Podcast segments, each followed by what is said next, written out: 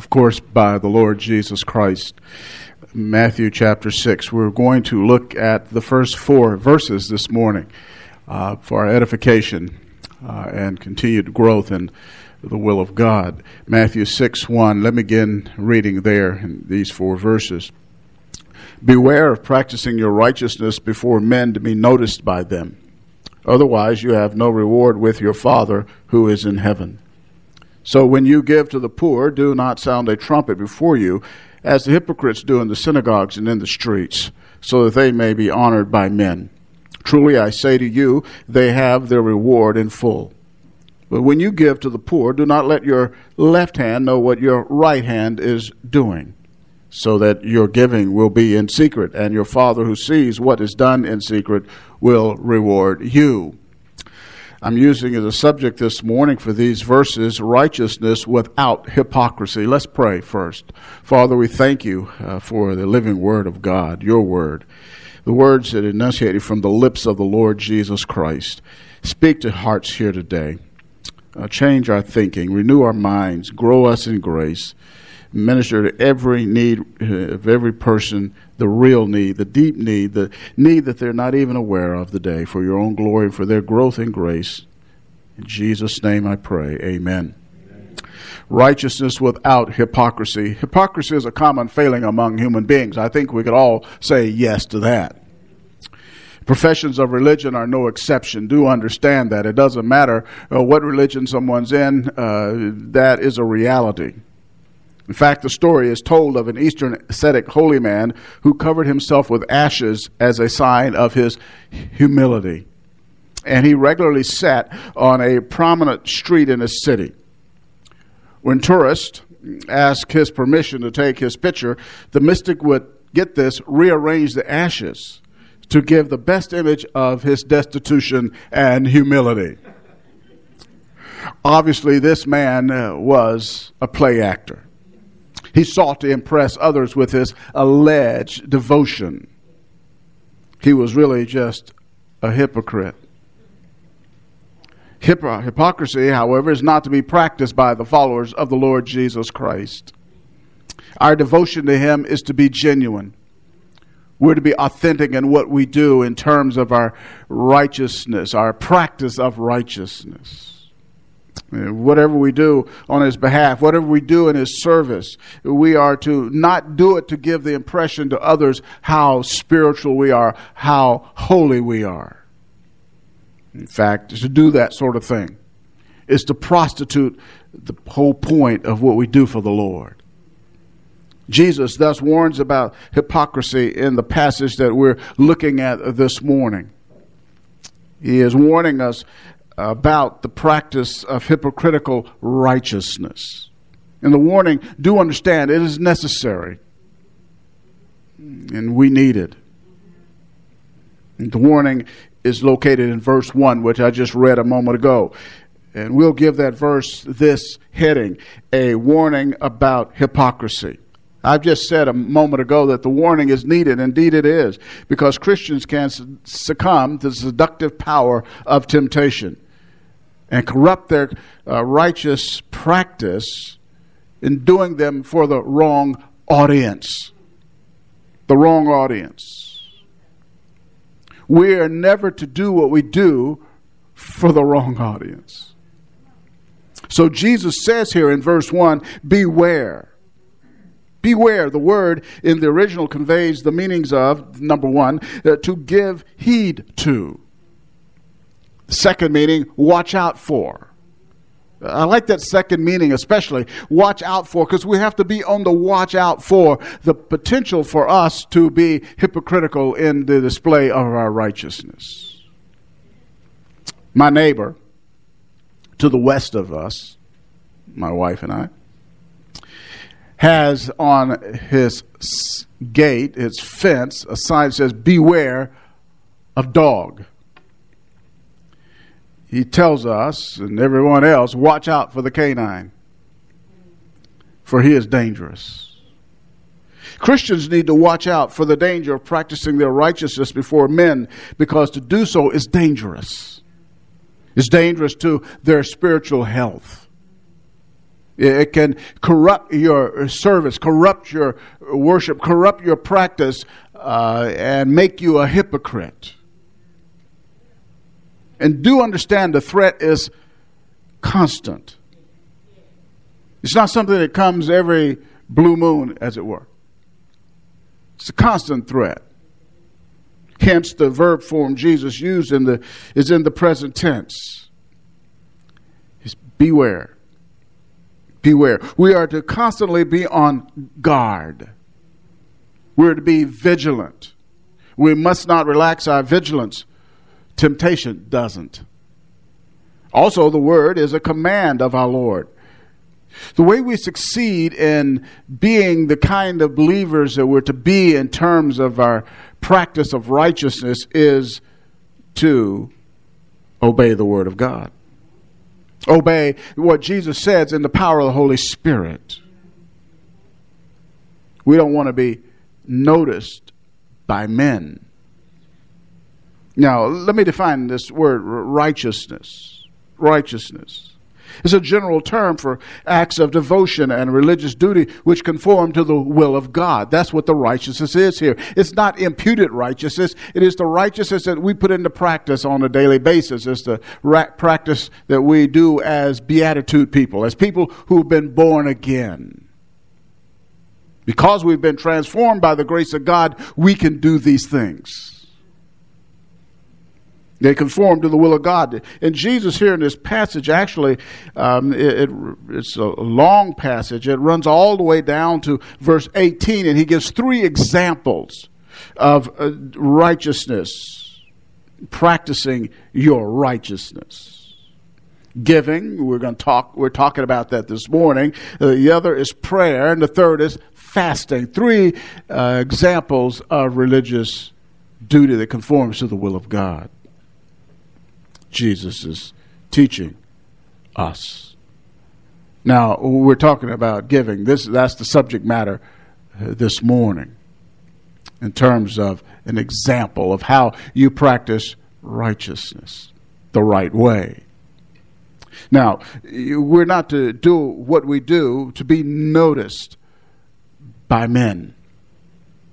And that word noticed, and it's, really very interesting. You wouldn't know this unless you uh, understood what the Greek says. Theonomai uh, is a word from which our English word theater is derived. Theater.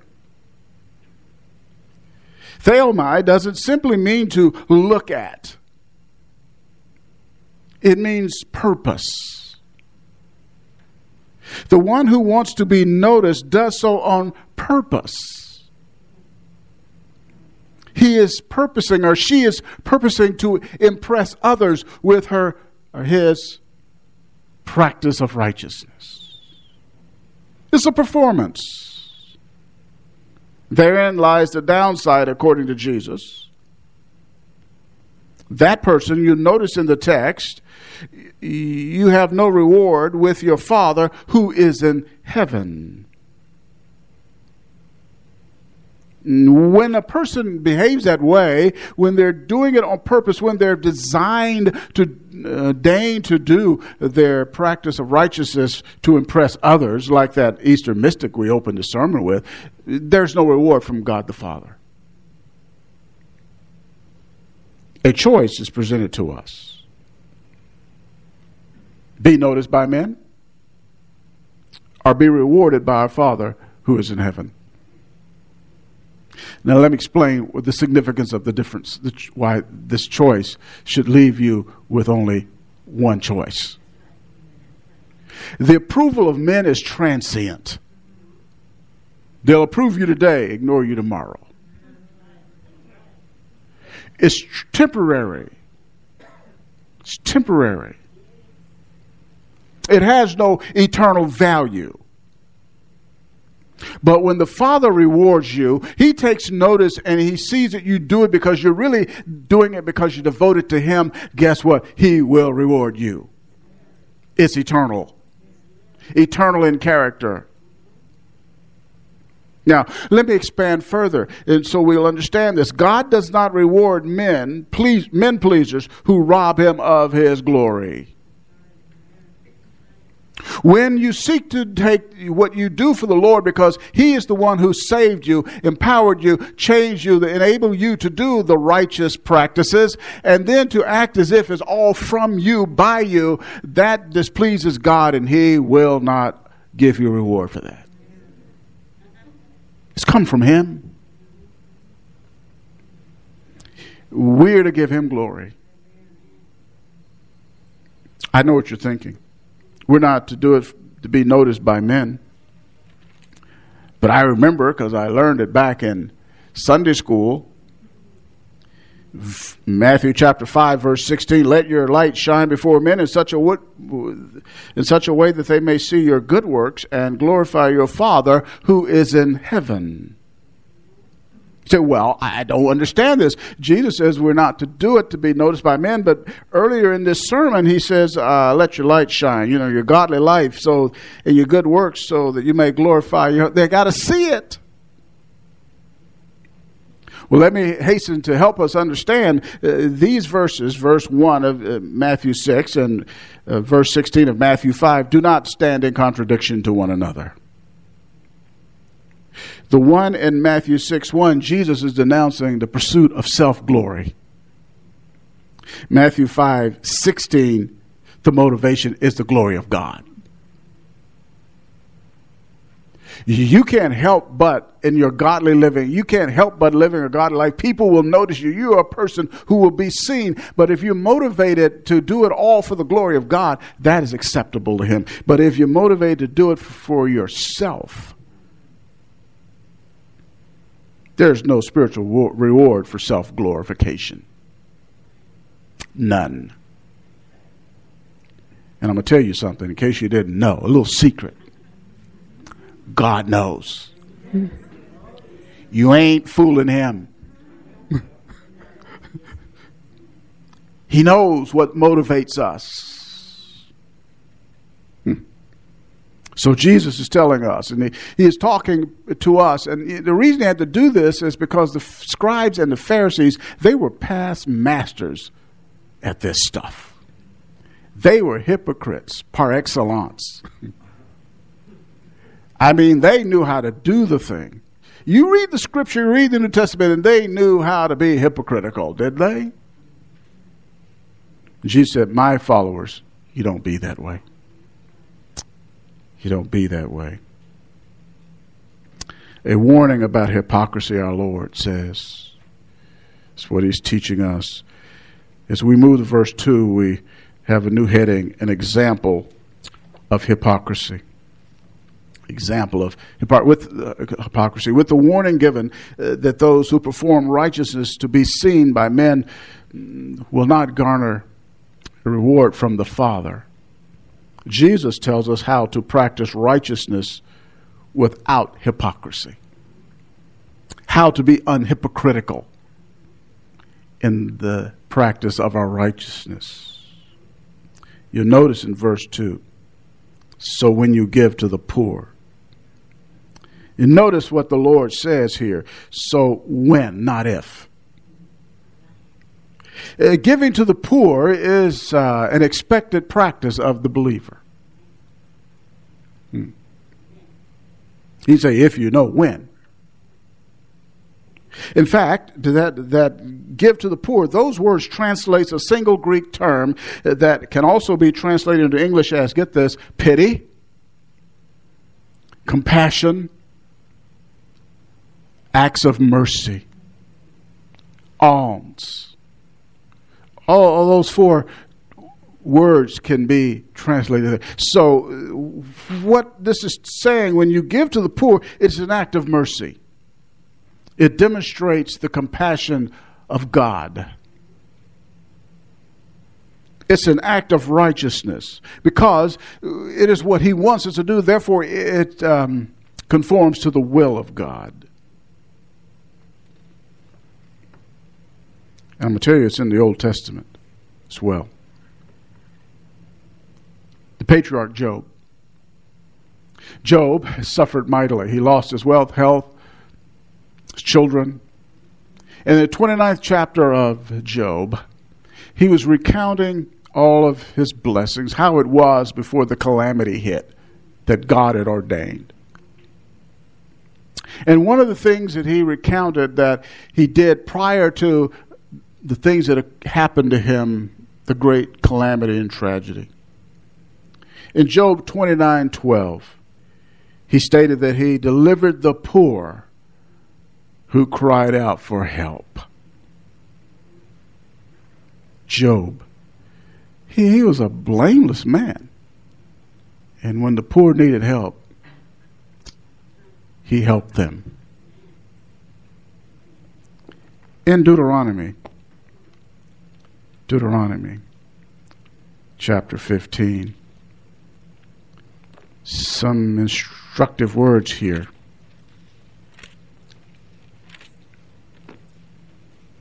We want to look at briefly beginning at verse 7 of Deuteronomy 15. And uh, Lord has given instruction here. What do you do for the brother who's fallen on hard times? Now, this reflects the mind of God. Hmm.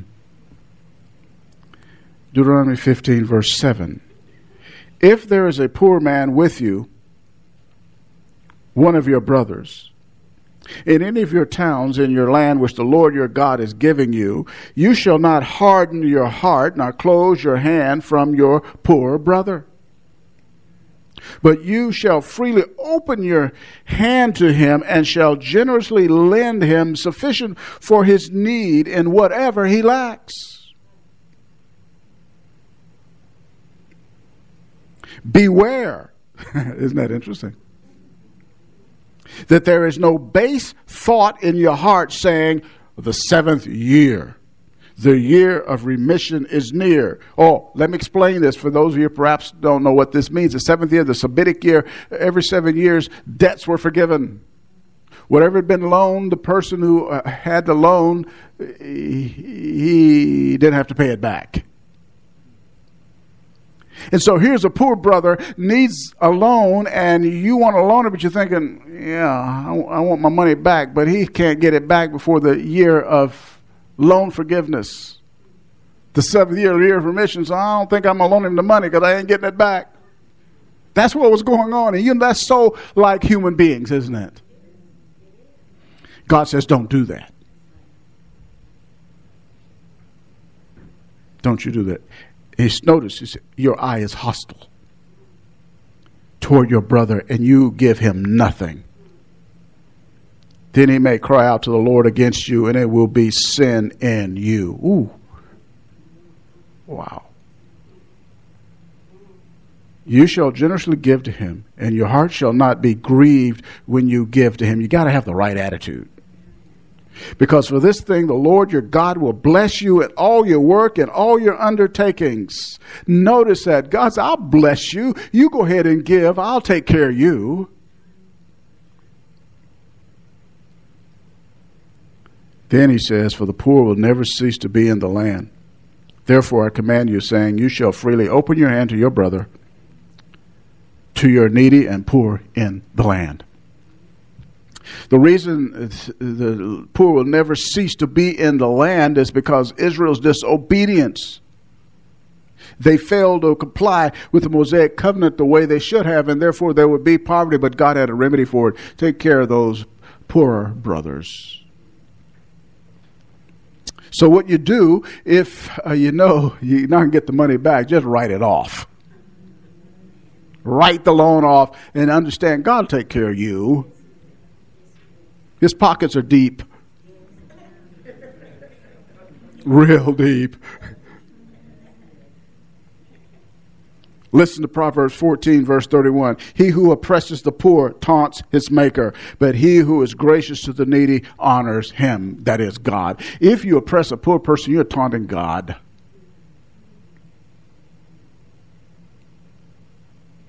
But you're gracious to the needy, you honor him, God.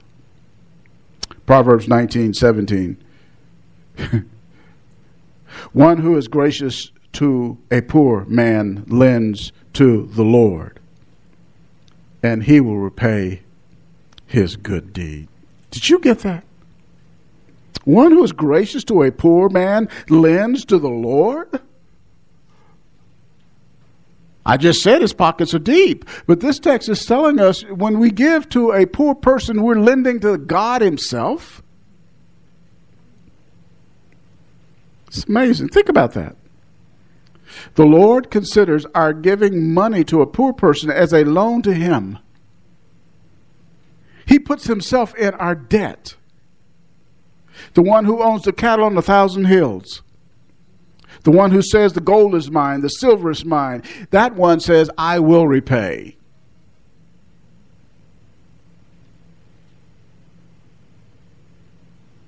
Fascinating. In the New Testament era, comes Jesus. Not only does he teach what he does here in Matthew chapter 6, uh, our Lord practiced what he taught his disciples. We expect that, right? During our Lord's earthly ministry, they had a money box. You recall Judas was the treasurer. Not the most trustworthy person. but he was. That shows the disciples had no idea who this character was. Only Jesus knew. They had the money box, and in John thirteen twenty nine, uh, in part they used that to give to the poor. Had you thought about that? Well, Jesus' is ministry, you know, the Creator, you know, He multiplied food, fed 5,000 men plus women, 20,000. He just do that, but He also had money set aside to give to the poor. Jesus did that. First John chapter 3. There's another text here that tells us something about how to love. The example, the model, of course, is our Lord Jesus Christ. And it says here, 1 John chapter 3, verse 16. We know love by this that he laid down his life for us, and we ought to lay down our lives for the brethren. Christ laid his life down in death for us, and we are, for those believers, fellow believers, laid down our life sacrificially. Verse 17. How, how, how, is that, how does that work out? But whoever has this, the world's goods, and sees his brother in need and closes his heart against him, how does the love of God abide in him? Hmm. How? Here's your brother in Christ has a need, and you've got this world's goods. And you say, uh, I'm praying for you thanks. They might tell you, I don't want your thoughts and prayers. You got some cash, help me. Back in Matthew chapter 6. It's act of mercy. Act of mercy. It's what Jesus is teaching us here. And he says in verse 2 Do not sound a trumpet before you, as the hypocrites do in the synagogues and in the streets, so that they may be honored by men. Hmm. We're not to give to the poor so that we might uh, be honored by men. Sound the trumpet now, we can't really decide um, dogmatically, I think, uh, if this is a literal or figurative statement. Some have suggested that there was a shofar chest. Tr- shofar was the horn. You've perhaps seen it. Depictions in artwork or wherever. It was also known as a trumpet chest located in the temple. As the name uh, trumpet chest suggests, it um, was shaped like a trumpet. It was wide at the mouth and it was narrow at the entrance to the chest where the money went in to the chest. When people would then contribute their coins, what you'd want to do, you want to walk by and you had a handful of shekels. You didn't want to discreetly lay it in there. You wanted to toss them in there. Because then it ring, cling, cling, cling, cling. It was, oh, look, look what it's, and you want to make sure it's quite a bit. Blah, blah, blah, blah. Yes, it was me. oh, man. I'm sure enough holy, righteous. Sounding the trumpet. Hmm. Calling attention to themselves but if sound the trumpet was merely a figure of speech and everybody understood it as such, it doesn't affect the interpretation. It signifies attention getting for one's action. We have a saying like that today, don't we? Blowing one's own horn. That's what hypocrites do. Because, see, they're in it for uh, the attention, they're in it for personal honor. They're in it for glory that they can obtain. The hypocrites, Hypokrites, I guess I'll define it now. Hypokrites is the word from the Greek stage in Roman theater and refers to one who wore a mask with exaggerated features. And you've seen the thespian symbol. It's, you know, there's a smile and then there's a frown. The thespian symbol for actors, that's the idea. Uh, the Hypokrites, or hypocrite, was one playing a role. He was a play actor on stage or at the theater. The Hypokrites was pretending to be someone who he was not. And you'll see this word, Hypokrites, throughout uh, the Gospels, and you see Jesus' use of it. And he re- reiterates it in Matthew 23 over and over and over again as he lambasts the scribes and Pharisees for their hypocrisy. The Hypokrites, the hypocrite, pretended devotion to God. It was all an act, a performance for the human audience. They were inauthentic, obviously. They were spiritual show offs. They would do it in the synagogues and in the streets. The streets, uh, they, were, they suggest, the scholars do, that there were narrow alleys where beggars would be so that uh, people walk there couldn't miss them. Makes me wonder if the hypocrites purposely went there so I could, ah, there you are.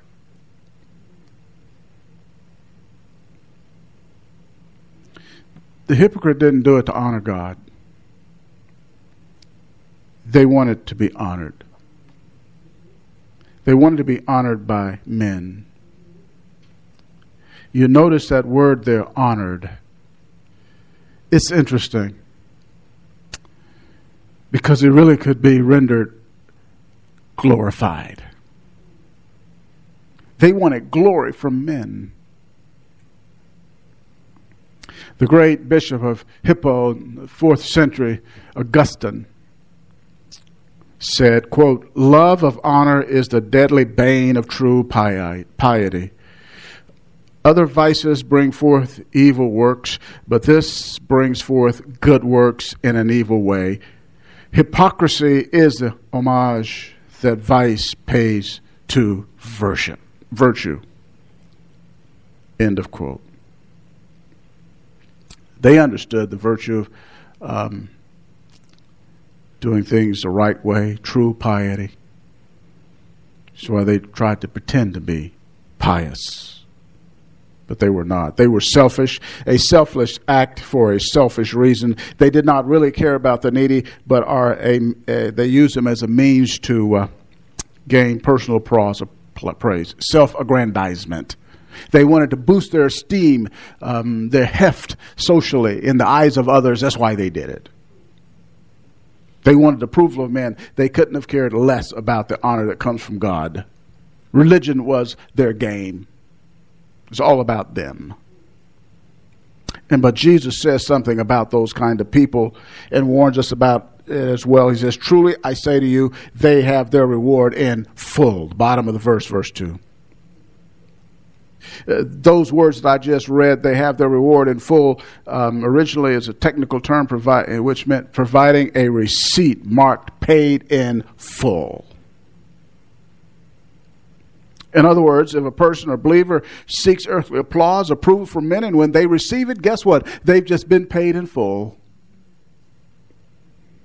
The heavenly reward is forfeited. Jesus says, Don't do that because all you'll get is what you get from men. You won't get anything from the Father.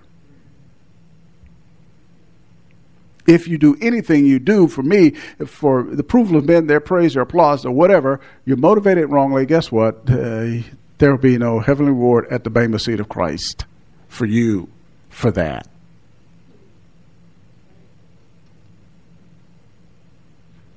A warning about hypocrisy. We've seen an example of hypocrisy. Finally, giving without hypocrisy. Verse 3. In contrast to hypocrites, Christians' acts of mercy given to the poor. You notice what it says here? Do not let your left hand know what your right hand is doing. Uh, this is a figure of speech. Chrysostom, Golden Mouth, the preacher, another great one from history, said this The two hands are obviously different members of the same body, and the image of keeping one's acts of goodness secret, even from oneself, is a hyperbole, meaning that the disciple must not give so that he can put himself on, pat himself on the back or applaud his goodness. End of quote. If a disciple should refuse to seek to be self complimentary, how much more should he avoid seeking the spiritual celebrity in the eyes of others? We don't pat ourselves on the back. We give God the glory. We certainly don't want others looking at us thinking how spiritually great we are.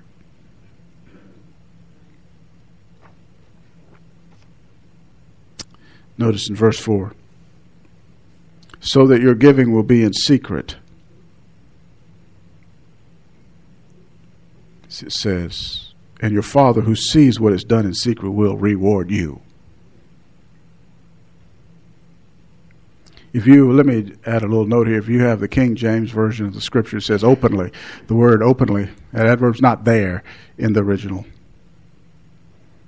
What you have in the New American Standard is the right. That's what it actually says. It just says the Father will reward you. How is that?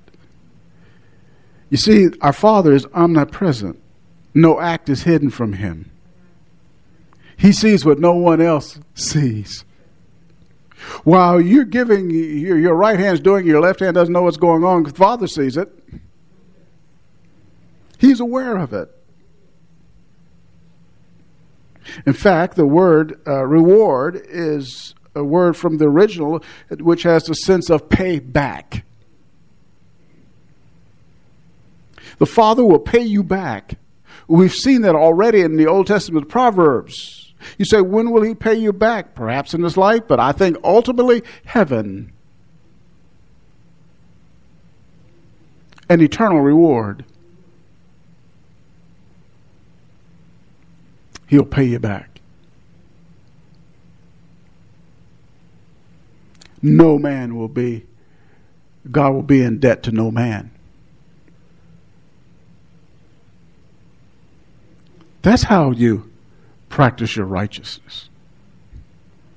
You have no interest whatsoever in men knowing it, applauding you. You don't do it for them. You do it out of love for God and you do it out of love for others in terms of giving. Those kind of motives are honored by God.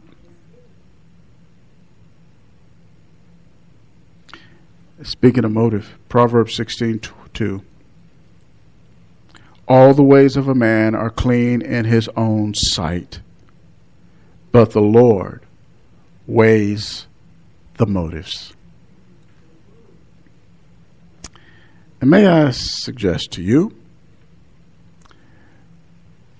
that his evaluation around motives are absolutely spot on. He knows unerringly what they are.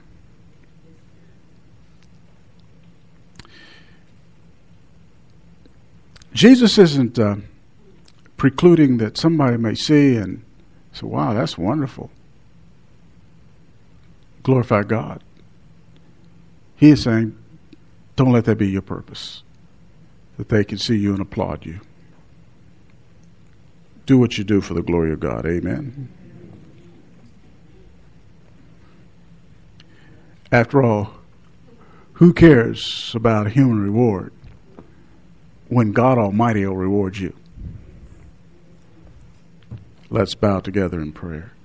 Our Father and our God, we thank you, thank you for your word. Bless you for it.